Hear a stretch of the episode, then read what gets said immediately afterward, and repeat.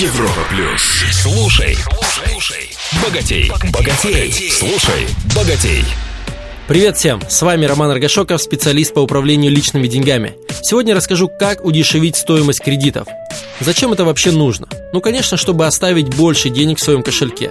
Очень часто, проверяя домашние задания своих учеников, вижу у них кредиты со ставками тридцать-сорок процентов годовых.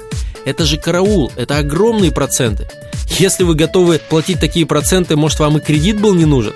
Это переплата. Вы лишаете себя денег, которые могли бы потратить на себя любимого. Что делать? Рефинансировать дорогие кредиты.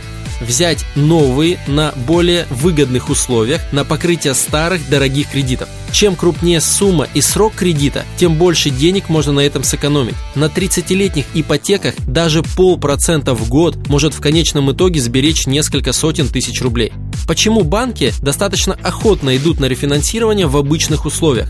Они конкурируют друг с другом. Основная суть их бизнеса – управление рисками. Для них клиент на рефинансирование более надежный вариант, ведь какой-то другой банк уже проверил вашу платежеспособность. Особенно если вы исправно оплачивали более дорогой кредит, тем более вы держите более дешевый. Только надо выбирать банки из примерно равных весовых категорий.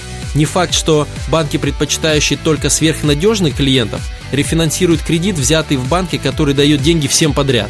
Понятно, что в текущей ситуации в кризис количество предложений от банков уменьшилось, но кризис закончится, а знания останутся, и применять их нужно всегда. Да и в текущей ситуации это может сработать. А для удешевления небольших кредитов величиной до ста тысяч рублей можно перезанять у друзей под ставку депозита, ведь многие копят на какую-либо крупную покупку.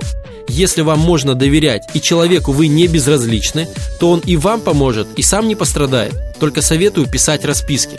Покажите этим, что вы уважаете своего знакомого, у которого берете в долг, и относитесь к займу максимально серьезно. Резюме. Удешевите стоимость своих кредитов, сэкономьте себе денег на выплатах.